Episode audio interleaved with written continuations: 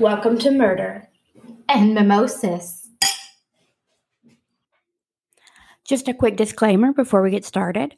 Our show is Murder and Mimosas. It's a true crime podcast.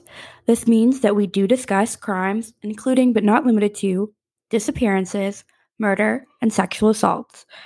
All our episodes are told with the respect of the victims and the victims' families in mind. We strive to ensure that we provide factual information, but some information is more verifiable than others. With that, grab your mimosas and let's dive in. Welcome back. I'm Shannon. And I'm Danica. We're going to tell you the story of Mark Latunski today, so grab your mimosas and settle in. It's a cold Christmas day in 2019. The family is gathering to celebrate, but they're missing someone. The, this person is Kevin Bacon. No, not the actor. Kevin was a 25 year old hairstylist that lived in Swartz Creek, Michigan. That Christmas morning, he was supposed to be at his parents' house. They call, but they can't get an answer and they become worried, as only parents can do, and I'm sure start thinking the worst. But this time, it's actually every parent's worst nightmare. Kevin had a roommate, Michelle Myers. She advised them that he had left the night before to meet a man he had met on Grindr, which is a dating app for gay men who want to find a hookup from what I can gather. He left about 5:20 p.m. and later about 6:12 texted his roommate Michelle that he was having a great time and he didn't know if he would be home that night.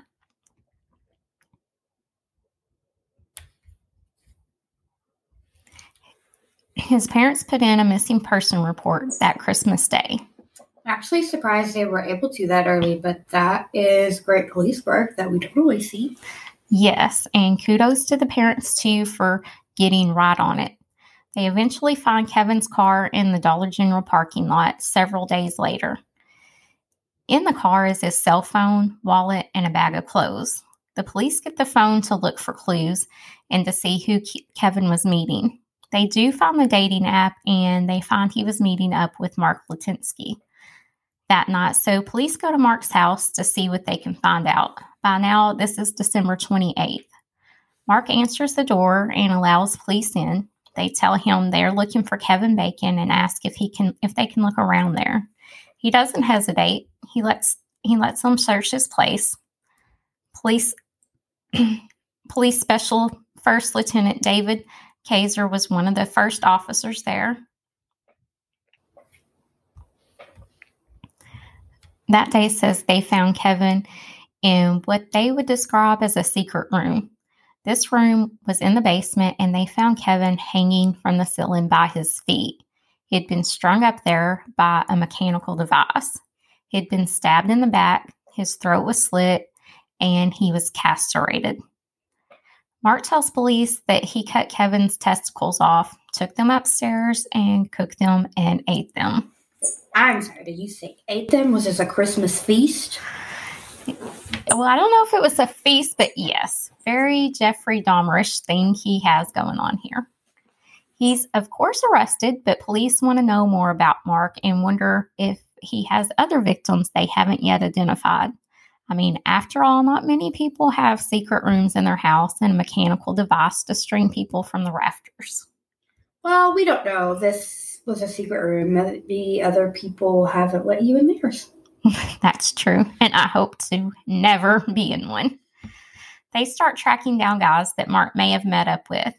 They find a guy that had encountered Mark in October 10th of 2019. He was from New York and was in Michigan on business.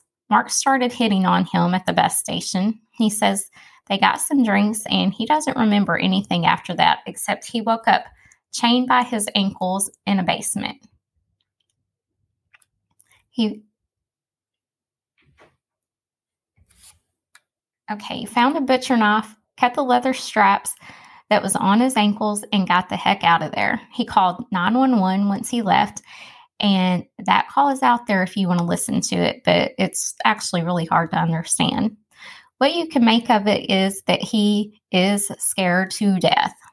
Mark lived in a rural area, and this man had no idea where he was. He's telling the dispatcher he's scared, he's lost, and he must have been drugged. Police do find him, but he doesn't press charges. Michael Parks, a man that lived on the same road as Mark, says there was a guy in November around 4 p.m. banging on his door, screaming hysterically. He answered the door, and this man has a rag on his face and is bleeding, and he has a phone to his ear pleading for help. He was already on the phone with 911, who told him to run to the first house he saw because he had no idea where he was or the address. Michael opens the door, and not long after, he sees a man pull up into his driveway wearing the same type of stuff this man has on, which is a leather kilt and leather belts across his chest, no shirt, no shoes, nothing but a kilt and belts. He says it was bitterly cold that day, so he thought that was a little odd. Oh, it's odd because it's cold. yes. But on a normal, warm summer day, that's just the normal attire. Okay. Cool. Yes. So when he sees Mark, he jumps behind Michael, screaming to keep this man away from me. Mark doesn't come up. He just gets back in his SUV and leaves. Once police get to this man, they tell him he needs to show him where this man lives. They go confront Mark, and he says this was just consensual sex. They ask why he was chasing him then, and he tells them that he had on one of his kilts and it's worth $300 and he wanted it back. This man does tell police that it was all consensual sex. He even consented to being chained up and he doesn't file charges either. I take it these men meet up somewhere and they ride back to Mark since none of them have a vehicle there. I didn't find that anywhere, but that is what I would have to assume. If he does want to kill someone, he doesn't have to get rid of the car. Plus, it traps these men there. We cannot emphasize this enough to be careful on dating sites, even blind dates. Don't leave your car like they did. Don't go with another person. Meet at a public place and let someone know where you're going and who you're with. They don't want people in your business, but I promise someone needs to know where to look for you if you go missing. I agree. Be careful out there. So let's talk a little bit about Mark in his life. He sounds crazy, but the guy is actually pretty intelligent. He got his bachelor's of science in chemistry degree from Central Mich- Michigan University in 1991 and interned for Dow Chemical in the summer of 1990. He went on to get his master's degree in chemistry from Iowa State University in 1995. This guy wasn't a dumb person. He was a chemist earning six, six figures at one time when he worked at American Chemical Technologies. He actually lost his job in 2019 because he claimed his employer wanted him to put harmful chemicals in products, and actually, it was because he wouldn't take his medication. Mark married a woman named Emily in 2001. They went on to have four children together. Their marriage fell apart and the two divorced in 2013. According to the 2013 court filings, Emily says that Mark was diagnosed in 2010 and then again in 2013 with psychotic features, adjustment disorder with depression and anxiety with paranoid schizophrenia and borderline personality traits. This man has a little bit of everything. Yes. She claims his medication will treat it, but he has a history of not taking it, which we see that a lot with schizophrenia for some reason. I don't know what was going on for him to go to the doctor in 2010 or 2013, but the fact that she was counting his pills to make sure that he was taking them says something. I mean, this woman has four kids. I know she has better things to do than count his pills. So that tells me things were probably not great if he wasn't taking them.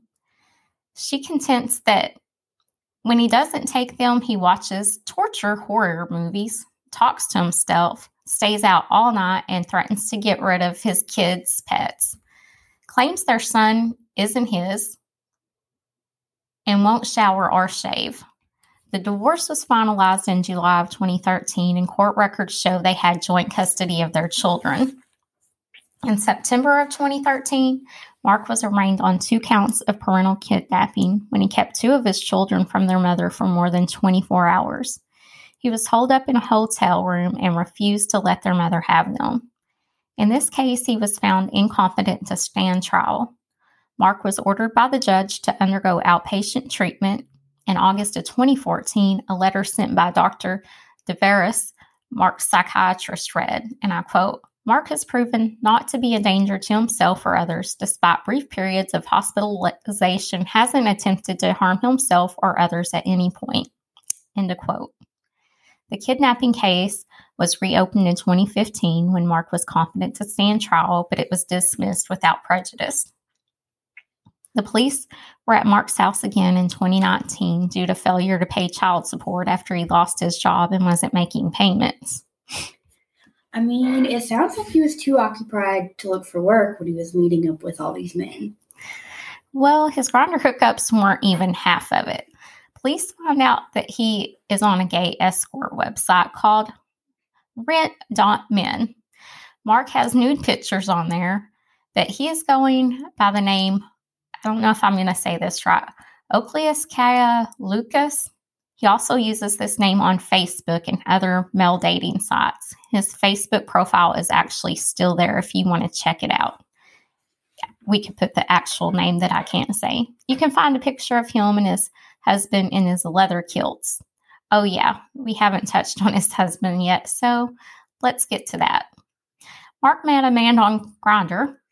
This man was Jamie Arnold. The two dated and got married in 2016, so I guess Grindr isn't just for hooking up.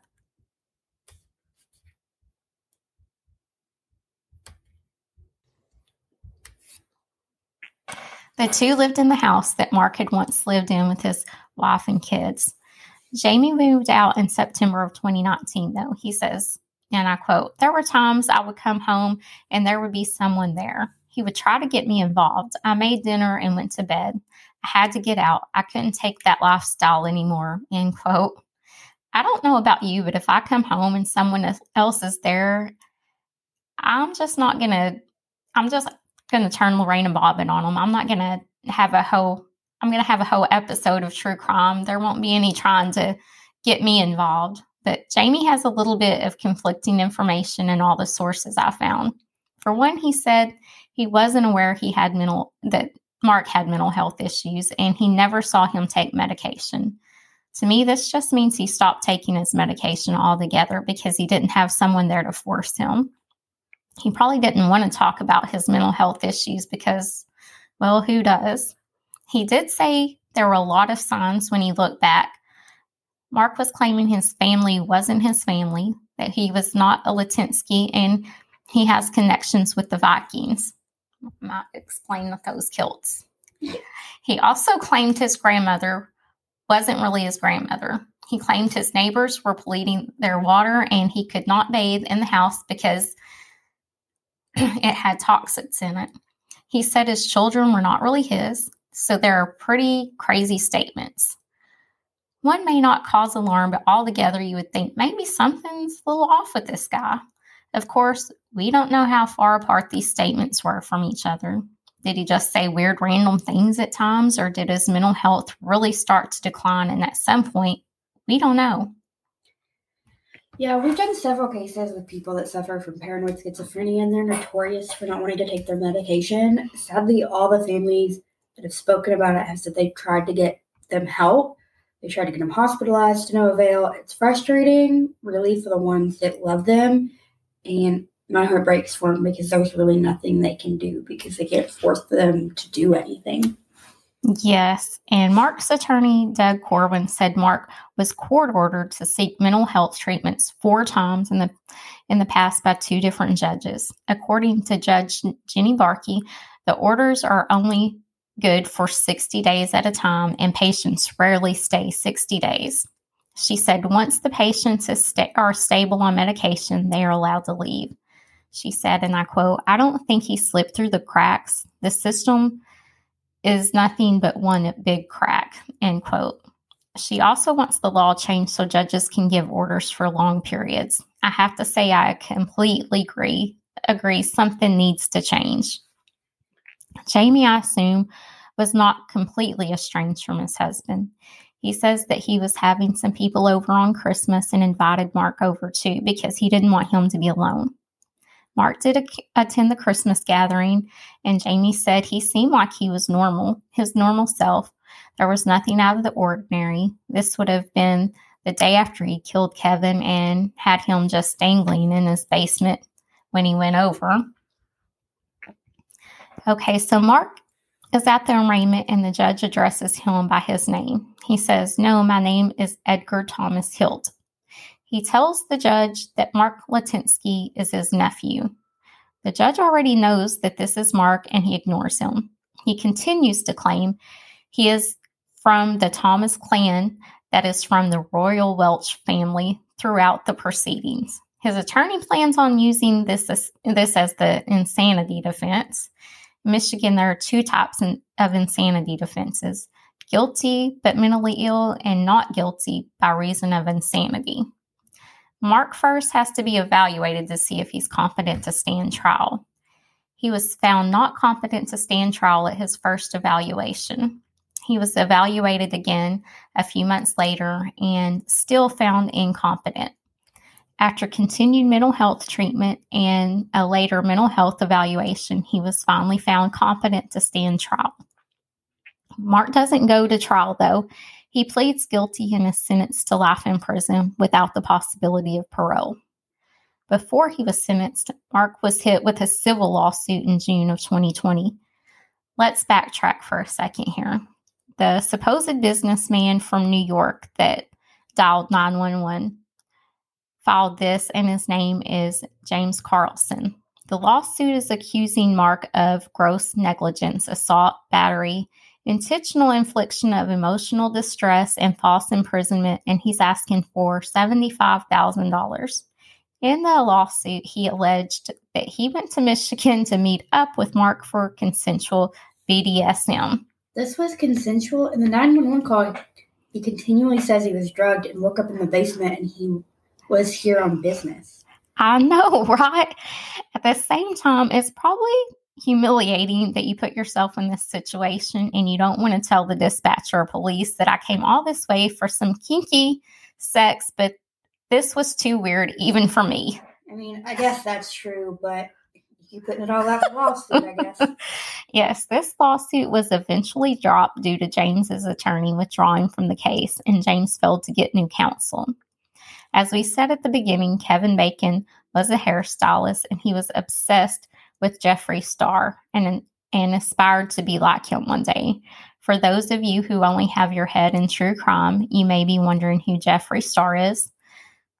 So was I, but I looked him up for all of us. He is a YouTuber and makeup artist. There was a girl that tagged him on Twitter and told him about Kevin's murder and said she noticed he had several Jeffree Star tattoos. Jeffree Star shared this story on his Twitter account and also the GoFundMe that Kevin's sister had set up. He himself donated $20,000 to the GoFundMe, and due to his name, the actor Kevin Bacon was made aware of the story and also donated. While Kevin wanted to be famous for his hair and makeup abilities, he didn't see that happen, but he was at least acknowledged by his hero. Sadly, it wasn't in the way anyone wanted it to be. Here's a clip from the Jeffree Star, from Jeffree Star using his platform to help bring awareness. Good morning, everyone. Hello, how are you? Um, this morning, I am going to get a little deep and I'm going to get a little dark. um, with really heavy hearts, one of my dear subscribers and fans, his name was Kevin Bacon, and he was from a very small town in Michigan called Swartz Creek. And he was sadly murdered a few days ago. And the case, it's giving me weird vibes. The police are playing games, and I really wanted to talk about this case and bring more awareness to Kevin and his family. Um, from researching it, he went missing on Christmas Eve after going to meet up with someone on the app Grindr. And sadly, the person that he met up with killed him.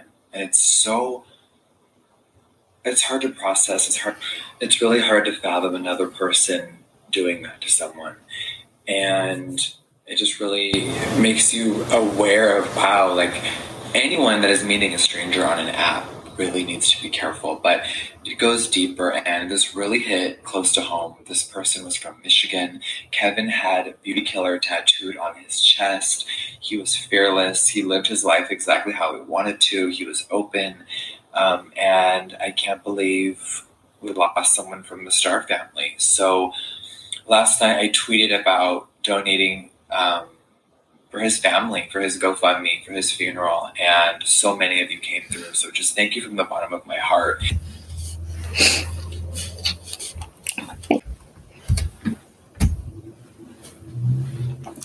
That's great when people t- can use their platform to bring awareness. This was on December 30th, so not all the details were known at the time. So that does it for today. So let us know your thoughts. I know it's close to Christmas again. So, yes. So it is Christmas Eve if you're listening when this is released, which is the day he went missing. So it's very intentional. Um, if you're listening to after the fact, then you know it's still probably close to Christmas. I don't know. Could be listening to this in July. We don't. We have no idea. Um, but we thought it was a really interesting case. It was close to Christmas, so we wanted to bring it back around and also just it's that reminder of please be very cautious of who you're meeting um, through any type of app or online you know blind date anything like that. And let people know where you are and who you're going to meet because it's it's really just about keeping you safe. I mean they luckily were able to use this Grindr and track this down but had they not found his phone I'm not sure how long it would have taken for him to be found because they had no idea where he was going. Um, but it's just a really sad case. Um, I'm glad that it got some big name attention so that his family could have some money to pay for a funeral that they definitely weren't expecting. Um, but just be careful, be mindful, be cautious, and have a Merry Christmas. Yes. Merry Christmas. And have a mimosa on us this holiday season. Yes. We'll see you before the new year. Bye. Bye.